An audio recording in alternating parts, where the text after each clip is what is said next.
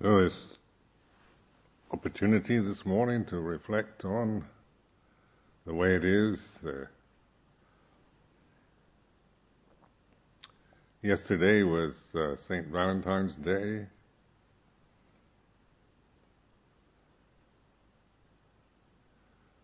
And what is that right now? What, what is St. Valentine's Day right now?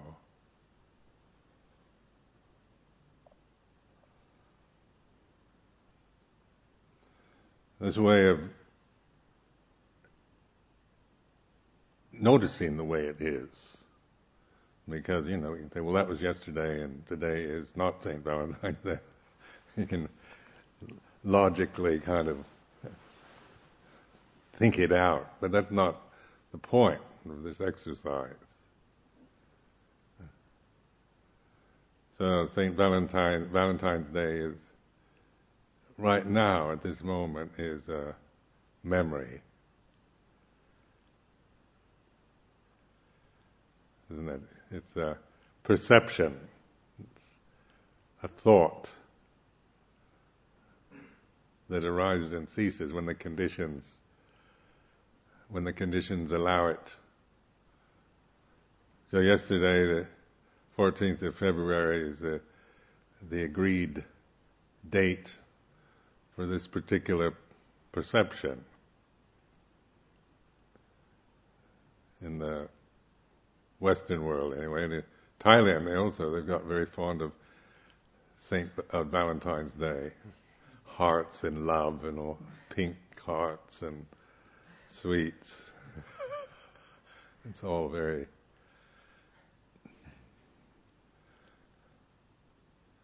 sweet and nice. And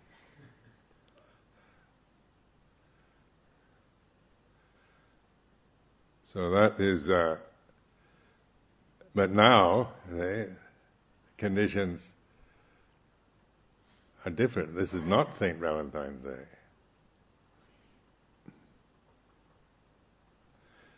Now this is just observing how this affects the mind, because none of us probably care about, care that much about St. Valentine's Day, but but the uh, it's using it's the common, ordinary thought, perception. And noticing that, that uh, you know, the, the conditions now are not saying this is St. Valentine's Day, yesterday was. So knowing this and just seeing how how they're just you know investigating just the ordinariness of our thinking process because we do, we tend to not to notice things very much. We just kind of react to conditions as they happen to us. So yesterday, they, this is Saint Valentine. This is Valentine. Who was Saint Valentine? And suddenly we take an interest. Uh, I found out he was a Roman soldier that was martyred because he refused to give up uh, his Christian belief. And before he died, he sent a, a little valentine to his girlfriend, or something, or a letter.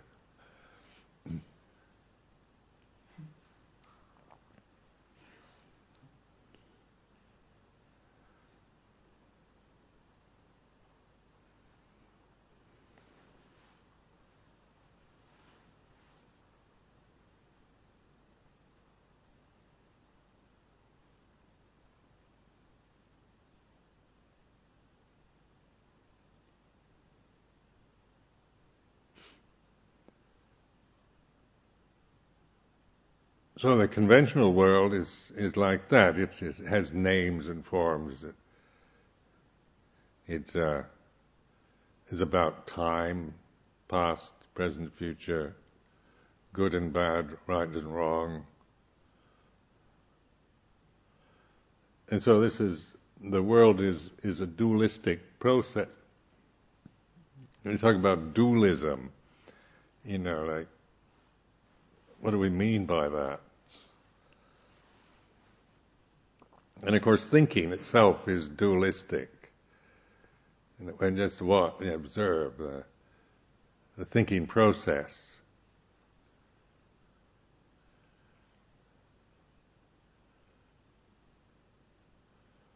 So just a thought itself has its has its opposite. It, it, it always brings up its opposite. So it's good and then bad, bad or good, right or wrong. And and the thinking process then is it tends to it's a it divides things. It separates me, you, and heaven, hell. Now, noticing this, this uh, just the watching one's own thinking, listening to to oneself thinking, for example. you see how that that the self is a very separative experience because the the self, in this sense, the atta is is a thought of me as a separate person, me a personality, me an identity with the body or with the convention or whatever. And that separates, its nature's to define. So define this form as a separate form, separate person, a gender, a religion, an ethnic identity, race, all of this is, these are, this is due to the thinking process, isn't it?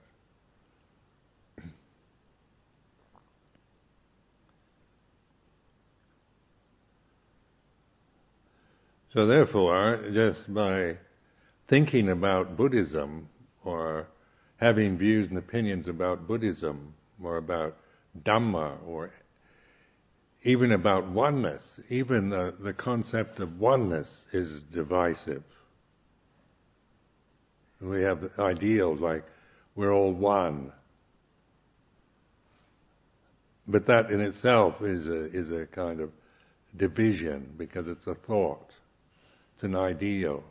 Oneness as an ideal, then we, we try to think about it. What does that mean? And the more you try to think about oneness, the more confused you get. Or when you try to think about anatta or nirvana or sunyata or the unconditioned,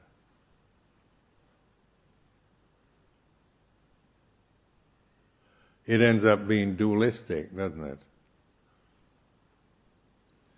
So there's atta and anatta, self and non-self, and there's there's Dhamma and non-Dhamma and and uh, whatever. Know, there's oneness and separateness. And so we, we can attach to these ideals like of oneness, of love is all, of, of uh, unity and universal harmony. These are, these are ideals.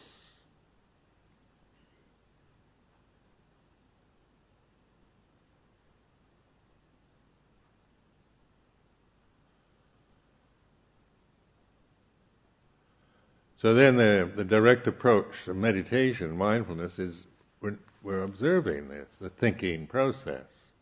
What is it that observes thinking? It's, not a thought, is it? Mindfulness isn't a thought. The word itself can, can be quite confusing, the English word mindfulness. Mindful of what? Well, what is the mind and mindlessness? Or awareness. What do you mean? Awareness, mindfulness, the same thing, or are they separate? Should, when you talk about awareness and then you talk about mindfulness, are they the same thing? Or do you mean something different?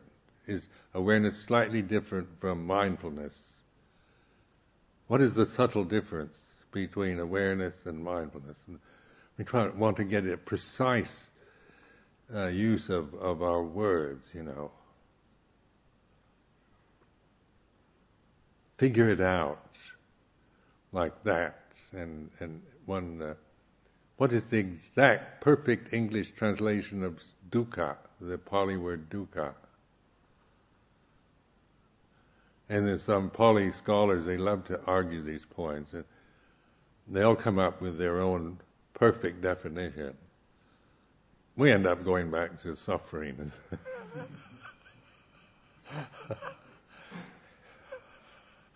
you don't need to be that precise with the words, you know. Words are, you know, they're very limited conditions that are created by us, by human beings.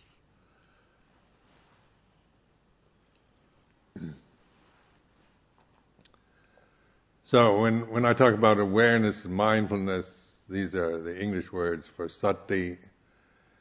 Sampajanya I use apperception. Gosh, that's not a common word. Uh, usually it's clear comprehension. That's what the usual definition for sampajanya, clear comprehension. Clear comprehension of what?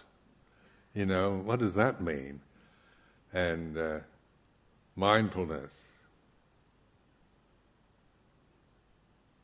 Trying to figure it all out. And, and so that on that level is, it's not liberating, I guarantee it. That's not the path. So the words, the conventions, the structures, they're expedient means, how to use the structures, the conventions, not to make everything more complicated and difficult because we're already complicated and difficult. Just being a personality, uh, this, the Sakkayaditthi Silabbata Paramasa Vicikiccha fetters, you know, that's really complicated. All my identities, my likes, my dislikes, my past, my uh, views and opinions, preferences, prejudices, habits.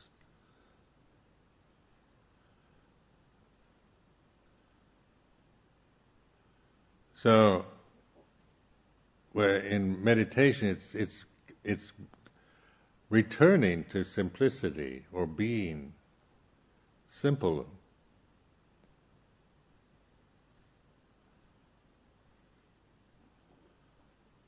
So what is more simple than, than mindfulness? Because it's here and now, you don't create it. Not thinking. Our thought is a bit is complicated.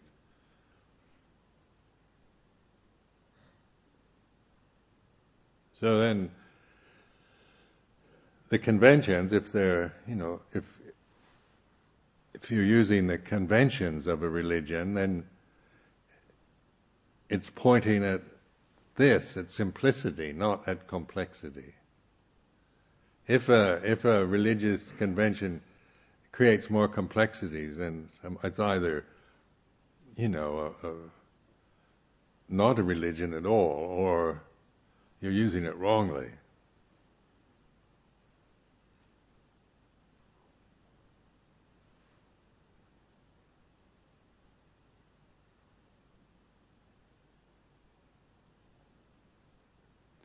So, say religion, how I use that word, is uh, is conventional, as a, some kind of form that you use for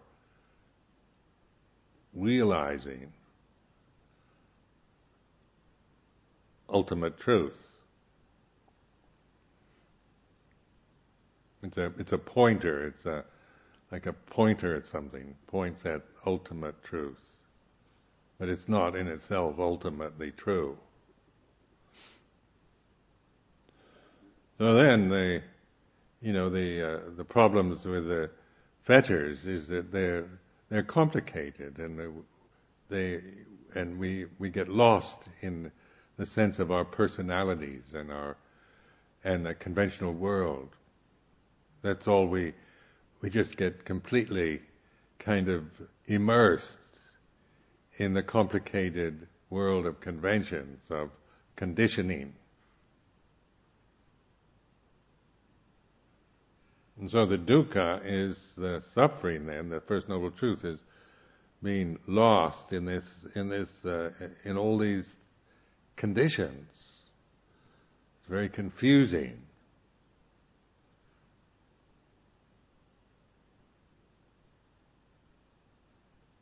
And very unsatisfying because the conditions are, you know, they're so impermanent and uh, they the best they can do is offer some kind of temporary happiness.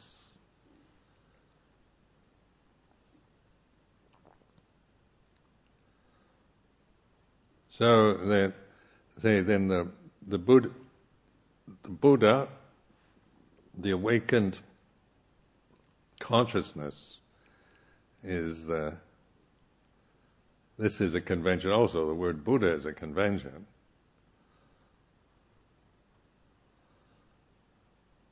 And then one can look at Buddha in terms of some kind of, we create some kind of abstract idea about Buddha, Buddha nature, Buddha force, Buddha energy in the universe, or whatever. But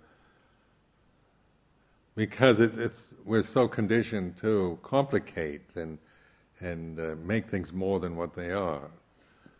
So then, say in the Thai forest tradition, the emphasis on Buddho is like the one who knows, the knowing, the Buddha knowing.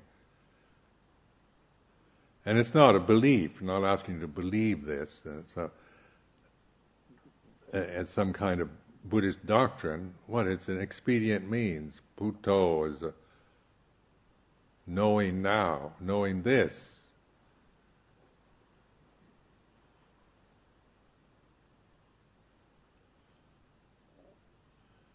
The memory of Valentine's Day is like this.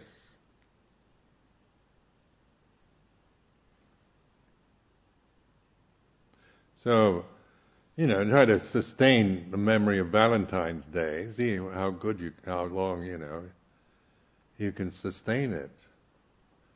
You have to keep thinking it because it keeps fading out. At least in my, I'm doing it right now.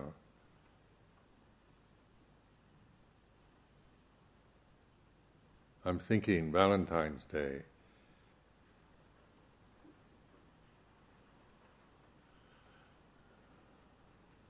Of course, it isn't highly emotionally charged for me, so you know, it doesn't. There's nothing kind of gripping me on the emotional level.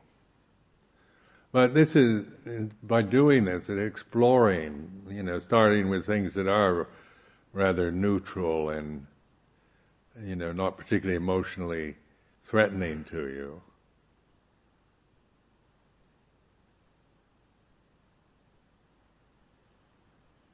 Just seeing how that, that we can assume that, you know, never really seeing the nature of, of sanya sankhara, we, we are, uh, you know, actually meditating all the time with views and opinions and sanya sankharas about Buddhism or about our practice or about ourselves or about our ability or lack of ability. no, and even even as monks and nuns, you can practice with using this Buddhist uh, convention as a as a as a way of of uh, complicating ourselves our lives. Reinforcing the self view I am a bhikkhu. I am a Buddhist monk. And these, uh, the identity with these perceptions, isn't it? To, you know, on the self level, if I, if I cling to this perception, Then it gets more and more isolating as it gets senior. I'm the most senior.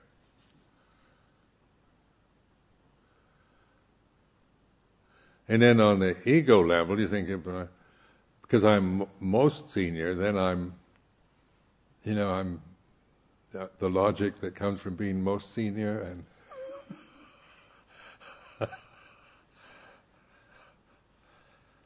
things like that. You see, it is the whole the whole structure, logic, and reason is being the most. No, being most. You know, there's then we get into our views of, you know, like there's stories in Zen Buddhism where the the cook in the kitchen is the enlightened master, and the and the most senior monk is the deluded one. We like things like that too. You kind of knock down the the arrogant, pompous authority figure with a nice, humble, you know, somebody, little dishwasher or toilet cleaner.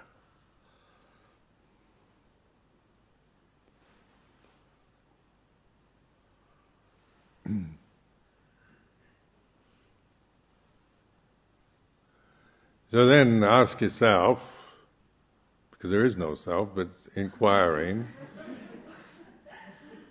what is Valentine's Day now?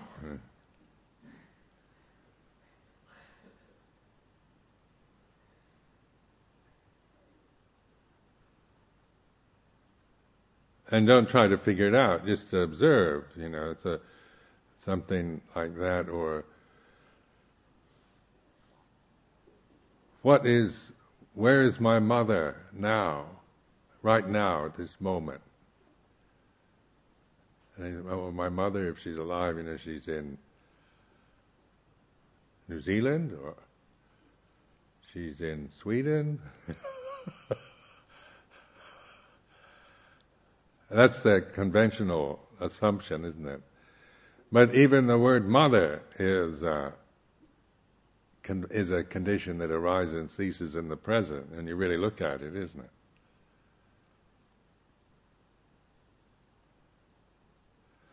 So my mother died about 20 years ago.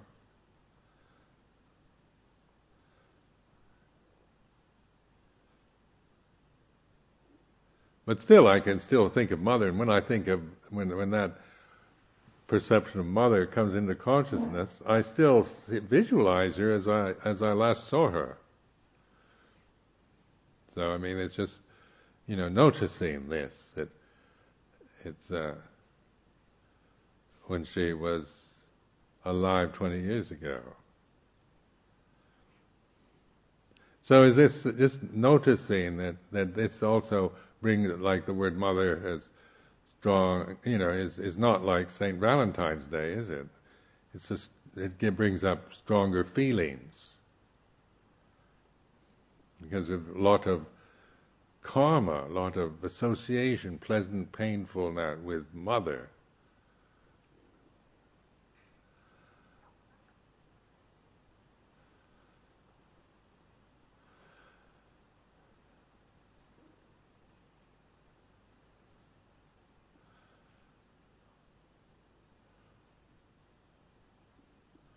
Or with uh, David Miller. When we think of, we think of the perception, David Miller. Now, what is that?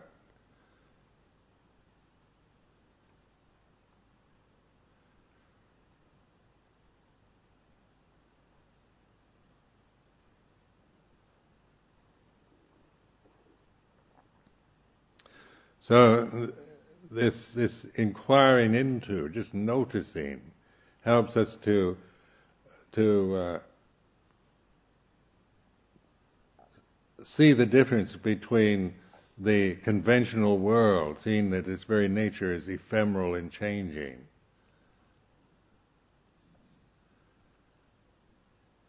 That that when we attach to thinking, thoughts, ideas, and this tends to make things more than what they are. We're no longer using conventions as pointers, as tools for awakening. We're merely projecting ideas onto into this moment, making things more than what they are.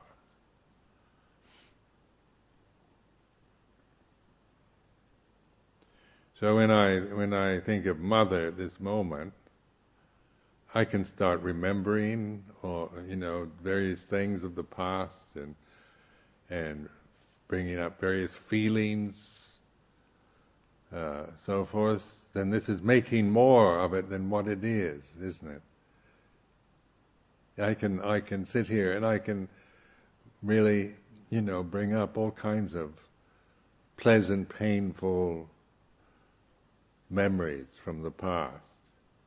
But this moment, now, if I don't do that, then then the perception itself is uh, is certainly seen, but it's not clung to, not followed, not we're not holding on to it, so it doesn't become complicated, but it is what it is.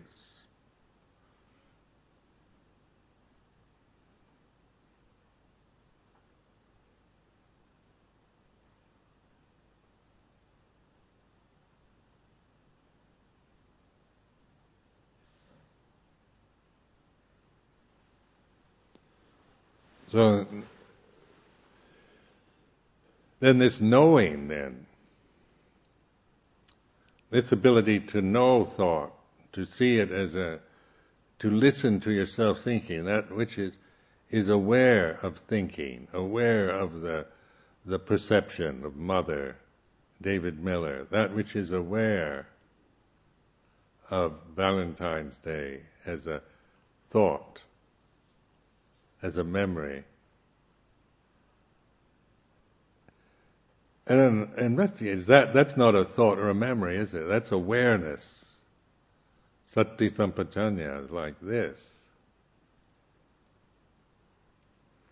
Or say on the emotional level, you know, the conditions for, uh, say, anger arise. Somebody says something that uh, insults me, I feel feel rejected or humiliated by something somebody says.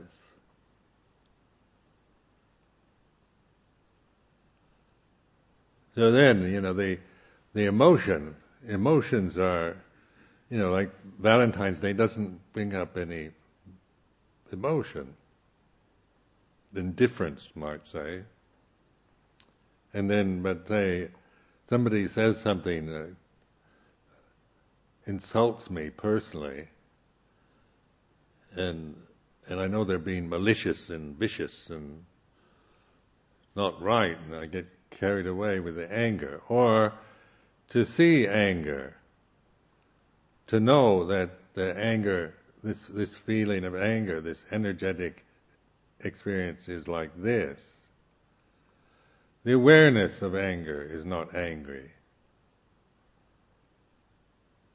So like the Buddho is the knowing the way it is. It's the direct knowing. It's not knowing about. It's knowing it's like this.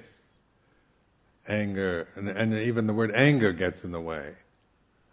You don't even have to call it anger, but it is what it is. It's like this.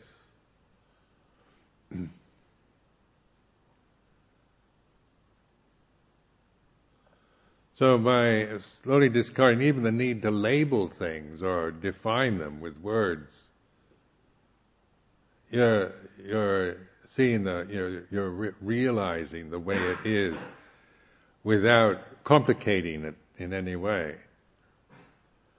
So your the awareness allows, you know, it's it's not it's not judgmental. As soon as you judge it, like even the word anger is is a kind of it's a that puts it into a context of something negative. Or then the then the logic comes, you know, anger is is bad, frightening. This energy frightens me. Memories of being angry in the past, uh, you know, of being the object of somebody else's anger, brings up fear it gets very complicated. Uh, somebody once uh, accused me of being an angry person, an angry man. And I felt, I'm not angry. I was angry because I didn't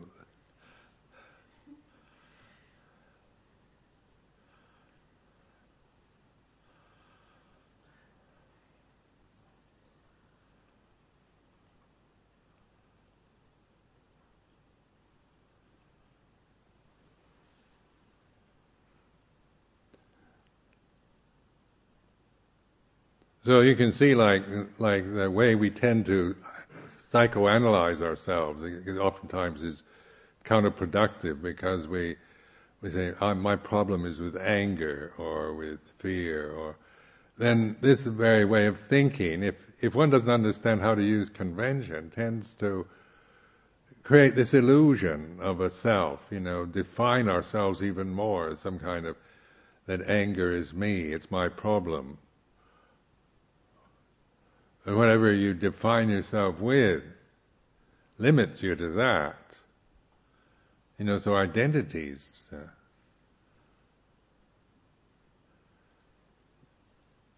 you know, they're delusions, the identities we have.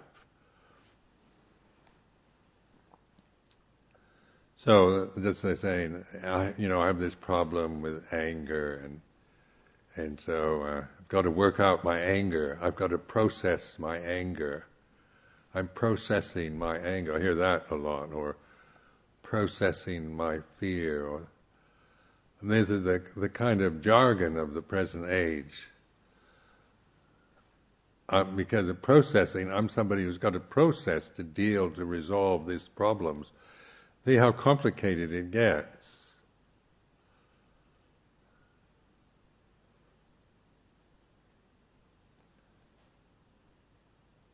Because it's still thinking, and it's still the assumption that that the anger is mine and that it's not good. I've got to do something about it.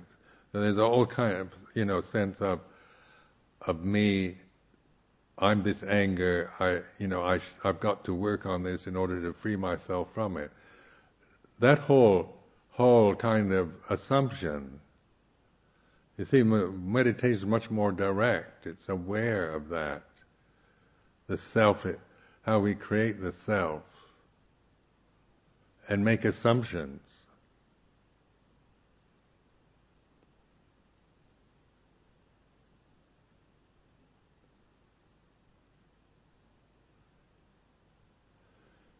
So in um, let's say, meditation, it's not a denial. Anger is not me is some kind of, you know, thinking you're being terribly Buddhist by, well, I, you know, anger, but it's not self is is another delusion. because it's still whether you're thinking, you know, anger is mine and it's my problem, or anger is not self I don't create myself and I don't believe in a self that gets angry, and then you go on giving the, the party line of it's all impermanent and non-self. That's not it either. It's not grasping Buddhist ideas.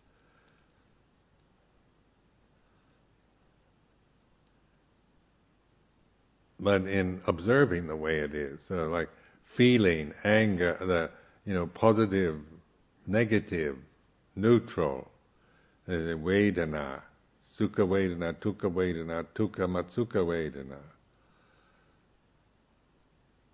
The body, these, these five khandhas, in other words, this was an expedient means the Buddha gave as a teaching to see, to notice, to observe,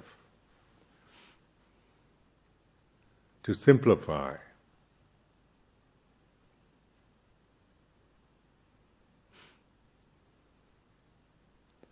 and that the main point of it is not to to uh, to kind of prove to yourself that the five khandhas are impermanent and not self.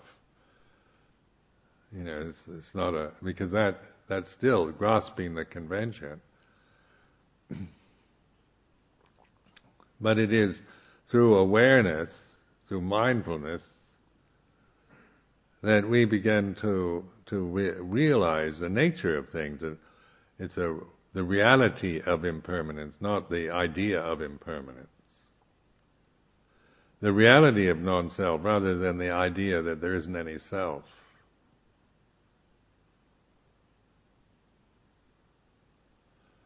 So, like in my own practice, just noticing that this emptiness, this state of awareness,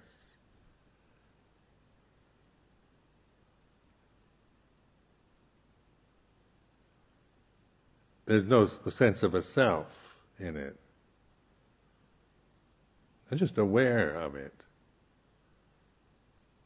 This stillness, this resonating silence.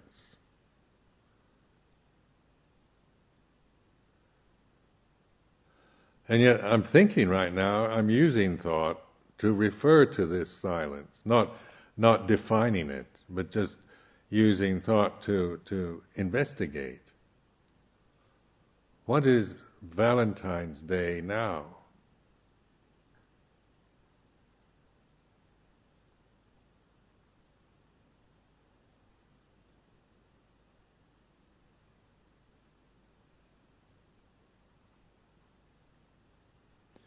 And so this awareness is this way, is re- realizing it, recognizing awareness. Sati Sampajanya is this.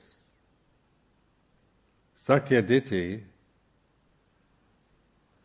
the self-view is, is thoughts of I am Ajahn Sumedho, my practice, my feelings, my life, my mother, what I think of St. Valentine's Day, my view about Valentine's Day.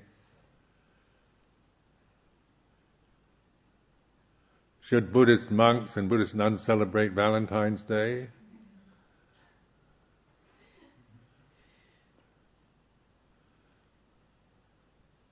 It's not Buddhist. and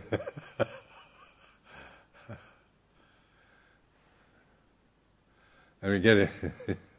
So then we, you know, how we can, we begin to see, you know, observe this, the, the conceit, uh, the attachment we have even to the conventions, the good conventions we're using.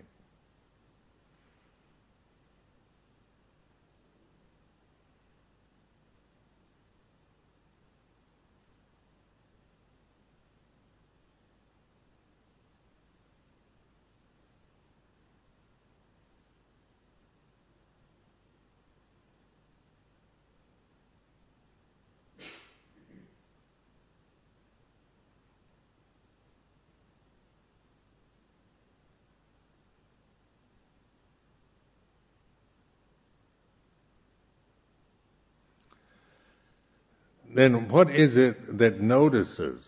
You know, this this is a rhetorical question.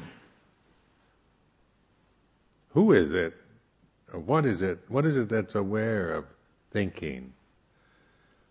And this isn't a, a question to answer with words, but it does, does pay attention. It makes me, when I question like this, and then me looks more closely, observes this awareness is like this. It's not thinking. Thinking is very ephemeral. It moves very quickly. And it's made up by us. We think, you know, our languages, our concepts are made by human beings. And so we have different languages.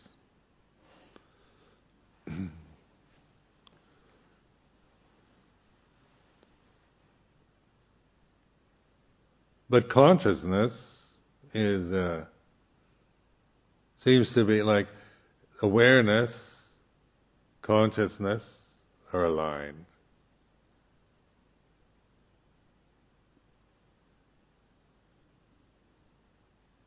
So just taking the English word consciousness consciousness is this, rather than trying to find a definition for consciousness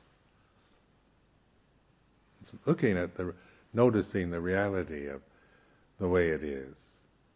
When, when I use the word consciousness, the English word consciousness, or the Pali word vijnana, or the Pali word citta, or the Thai word jit, what I mean by that is this. And so it's, a, a, a, an alertness, attentiveness, Buddho, awakened, attention, there's consciousness, it's like this. No self. For the self to arise and I think I am Ajahn Sumedho.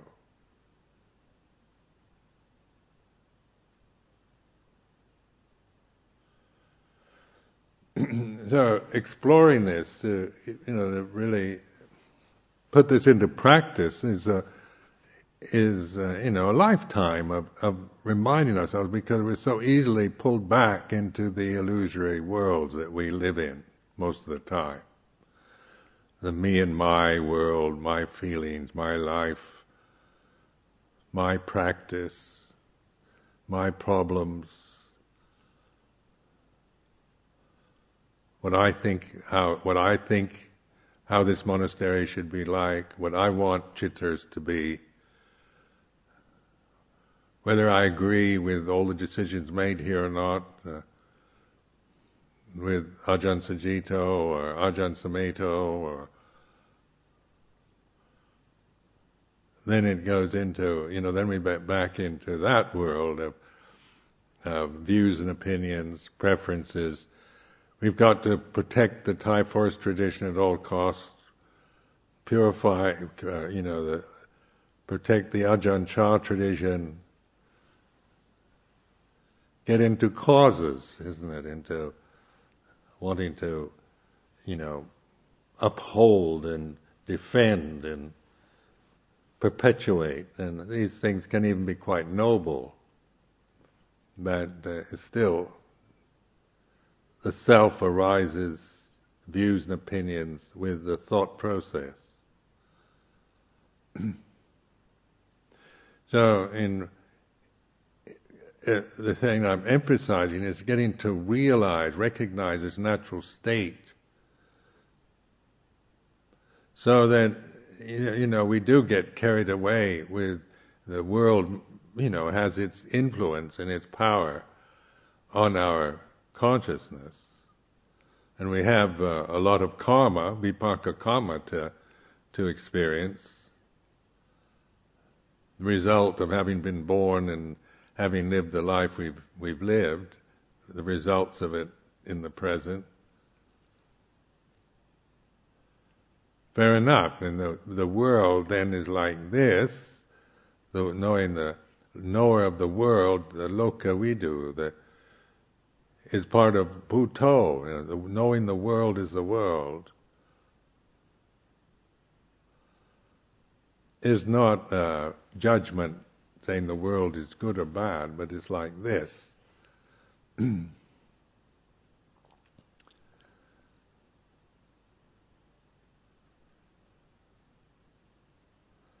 then our escape, our release from the world is this awareness, this, this Buddho, knowing the way it is. That's the liberation. So in that one of my favorite quotes from the Pali Canon is that there is the unborn, uncreated, unconditioned. Therefore, there is an escape from the born, the created, the conditioned. If there was not the unborn, uncreated, unconditioned, there'd be no escape from the born, created, conditioned. But because there is the unborn, uncreated, unconditioned, there is the escape from the born, the created, the conditioned. and so, a statement, uh, I've always, these things have always inspired me. There is the unborn, uncreated, unconditioned. Or the one I chant when, when I, before I give a desana, formal talk, is the aparuta de sangamatassata vara yesodavanta bamunchantu satang.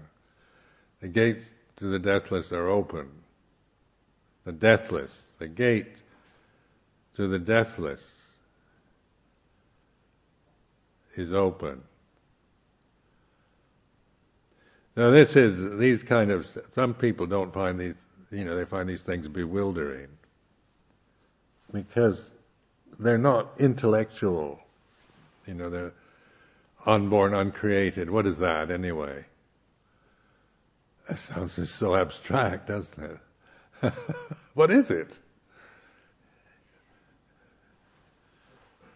Is it heaven or, you know, where is it? You know, where is the unborn, uncreated? Point to it right now. Can you, can you do that? Can I hold it up and say, this is it? You can examine it with, under a microscope if you want. I can prove the unborn, uncreated, unconditioned, unoriginated, deathless. What do you mean by that? You believe in immortality? or nibbana? And that, that means extinction. That sounds like annihilation. You know, so the word nibbana used to be, uh, when I first came across Theravada Buddhism, they, the books always said it means extinction. Now the word extinction in English, I think that's pretty, Buddhism is a pretty miserable kind of, he's just trying to, it's like annihilating everything.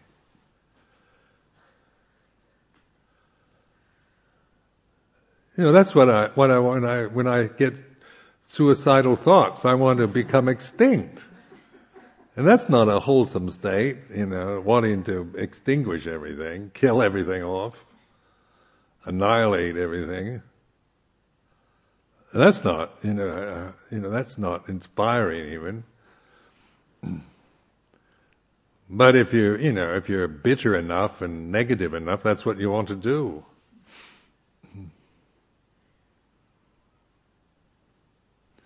So then I notice some people uh, get very uh, ill at ease when I talk about nibbana and uh, unconditioned, unborn, uncreated, unoriginated. Because as a thought, it, you don't quite know what it is. It's, it's, uh, thing like condition, everything, you know, phenomena, uh, conditions, things, these we're at ease with because they're, you know, they, you can say this is a condition. You say that's a clock, but it's also, you know, put it in a generic category. But that's a, this is a condition. This is a condition. this is a condition. whether it's a physical object or a mental sankhara, in Pali.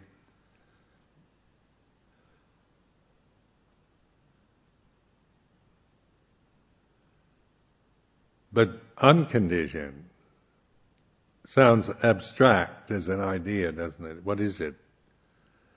And then it, you get into try to metaphysical theories maybe about the ultimate nature of things and, and theorize, think about uh, you know, form metaphysical theories about it? Or is it ultimate reality? Is that what the Buddha was pointing to by using such terms? Ultimate reality then also can, it gets even, even more problematic when you try to think about it.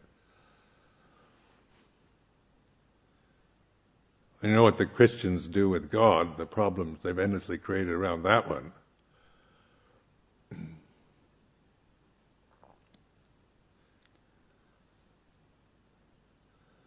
So then, to me, the the very essence of of the of this convention is summed up in this: uh, there is the unborn, uncreated, unoriginated, unconditioned. Now, to me, that's not annihilation. That isn't like saying there's nothing at all.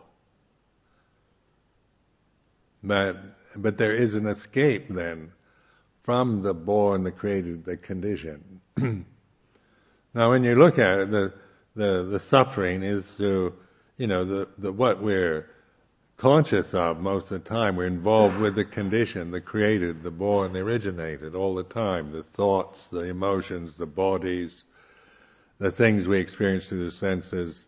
We're just caught in continuous reactions to them. You know, so it's like there's no escape from this, this realm. You know, just like it goes on and on. Maybe suicide's the only possible, you know, hang yourself or something to get out of it because it, it just goes on and on and on, one thing to the next, on the conditioned plane. you, you know, in monastic life, you know, hope that once, once the uh, Dharma hall is finished, here at Chithurst. Once we've got this proper Dhamma hall, because we never had a proper meeting hall before this was built. But once the Dharma hall's finished, which it is now, then everything will be all right here.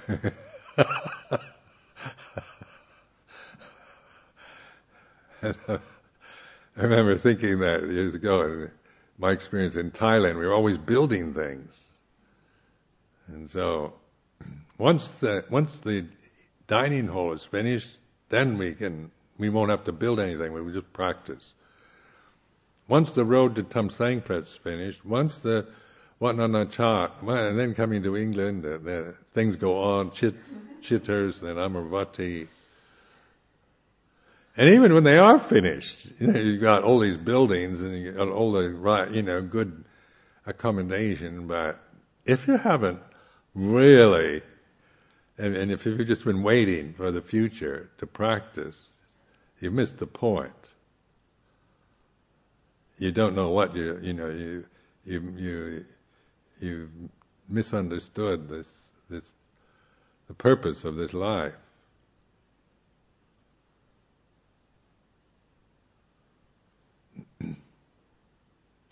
because the conditioned realm goes on and on and on. It perpetuates itself.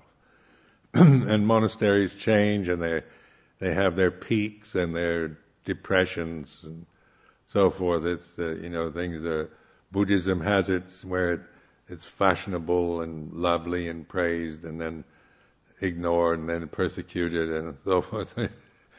it's just the way the world is, you know, it, up and down, high and low, changing. Nothing stays static. So the escape from that, from this con- incessant, continuous change, can only be, you know, it's not about when the Dhamma hall's finished, is it? It's about now, seeing, knowing in the right way the, the stability of this moment, the stability, the only stable, unshakable reality of now is, is recognized through awareness. It's this.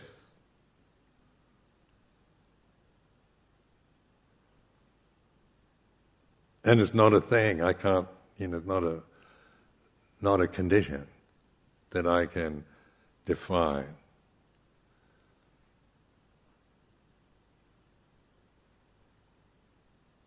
So uh, that's what I, when I use the word unconditioned, that's what I mean.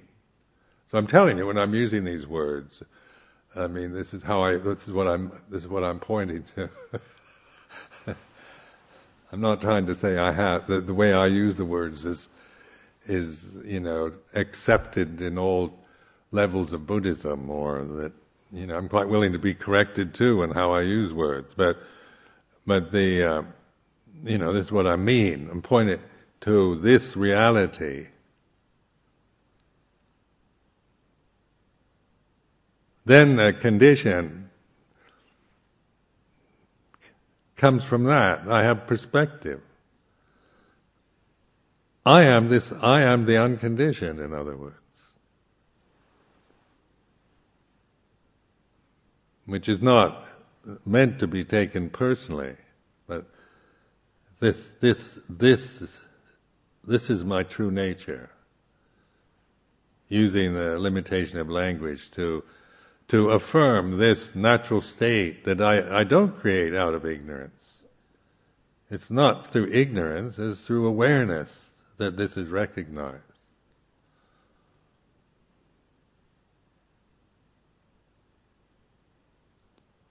And then the perspective on on me as a person and uh, a physical experience and and the memories, the habits, the vipaka kamma that arises, the conventional world that I live in, the Buddhism, the monastery, and all the rest. It's in a perspective then. It's not. It's not the what dominates consciousness anymore, or which I get lost into endless complications even on the, on being attached to religious conventions. Buddhism can be incredibly complicated if you're just attaching to the conventions of it.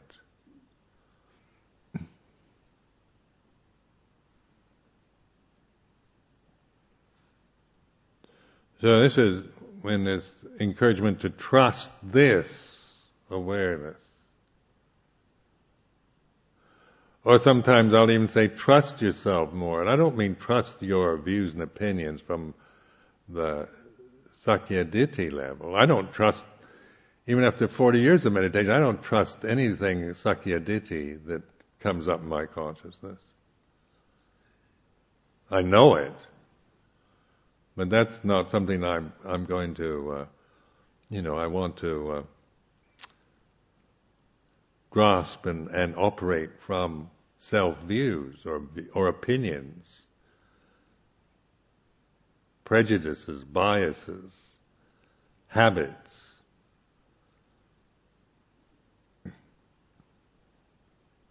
So, what is it that transcends any of this in the present is the awareness the gate to the deathless is open.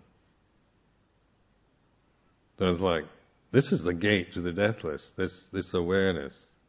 It's a gate. It's an opening, it's a door, isn't it? It's just this, this door that we have, the here and now, to the unconditioned out of this whole mass of conditioned phenomena that seems so powerful and unrelenting.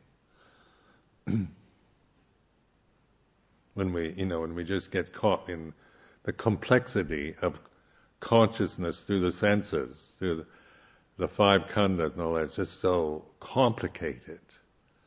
Notice how your personality and your emotions are just go increasingly more complicated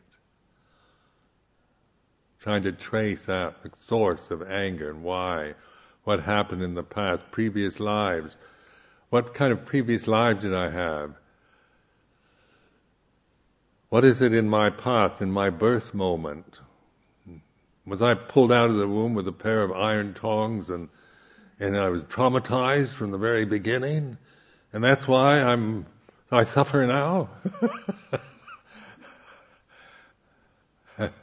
I mean, you know, we we have all these these options to to seek endless complications and trace everything to its origin. Or do we need to? Is that and is that liberating once we even find out? Because it's still a sense of I am the body and this happened to me and these memories are mine and this was a trauma uh, that I experienced. And it shouldn't have been like that.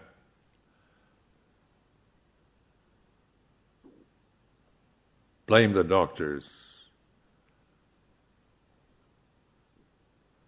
It's my mother's fault because she didn't she didn't know anything about natural childbirth. Her whole faith was in modern medicine back in 1934. And of course, they didn't know very much then. I think it gets more and more complicated. But if you, if you, uh, you know, but if you awaken in the present, this Buddho, awakened attention, then, then even the traumas, the injustices, the, uh, of the, of, that one has experienced in one life is in, in a perspective in which one is no longer, you know, limited by that. You because you've you realize, recognize the true nature, the deathless, the unconditioned, unborn, uncreated, unoriginated. So this is the the you know the the wonder of our humanity, of the human birth, isn't it? That, that the human being we have this, we can do this. This is within our ability to recognize, realize ultimate reality within the, and yet seemingly bound by all these conditions of self and the physical body and the sensual world.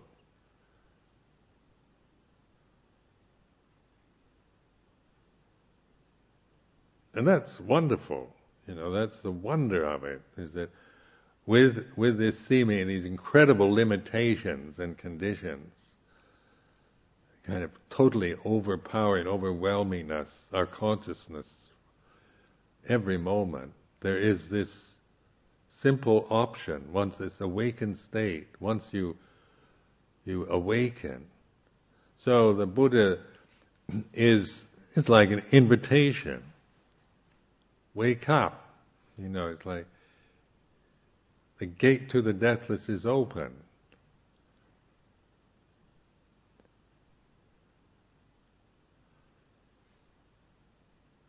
So then, when I use the word deathless, this is what I mean. This is the deathless.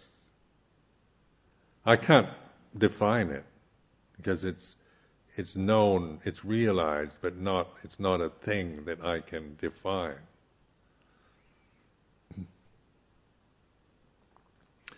Then the escape from suffering, non-suffering, is like this. And if with awareness, that sense of separation and lack that come from the personality, from the attachment to the condition, that dissolves. Non-dukkha. Non-suffering is like this. So it's discerning, isn't it? This is panya, discerning. Knowing dukkha is like this, non-suffering at dukkha is like this.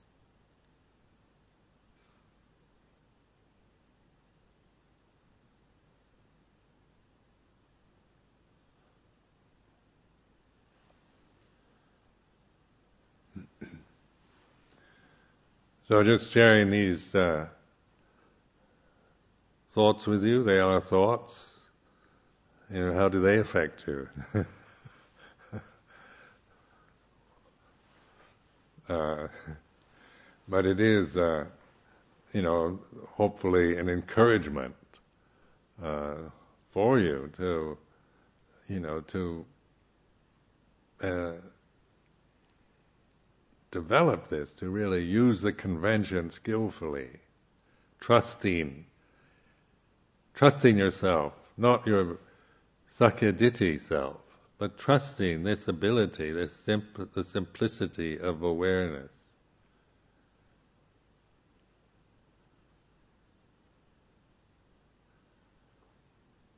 And then the, then realizing, recognizing, like realization is recognizing reality.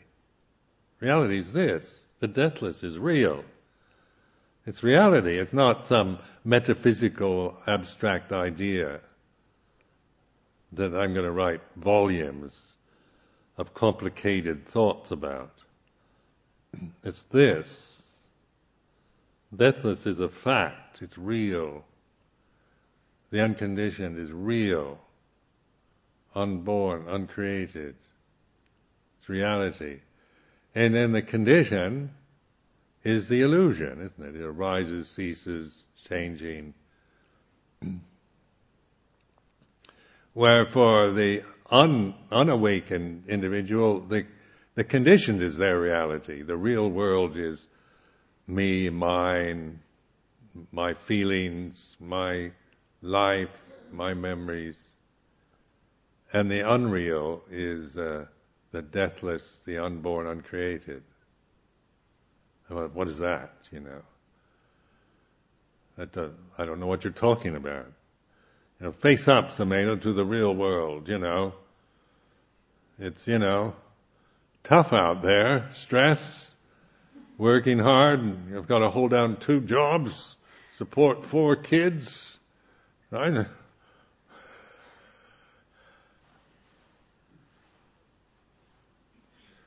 That's the real world you're living in. Uh, Your chitta is, you know, you're just deluding yourself. Because the, the the real world and to the ignorant is is this, you know, the these limitations, this suffering, this this uh, stress, pain, death and loss and whatnot where say the escape from the un, escape from the condition the the created the born, the originated. Oh, so you're an escapist. Sumedho's an escapist. Can't face the real. but wanting to escape hell is that? I think that's wise, isn't it? if you can escape from it, why not? You know, why stay in it? It's just good sense to me. If there's a way out, get out. If you're caught in the in the sewer and there's a way out of it, you you go on, get out of it. At least I'm, I would.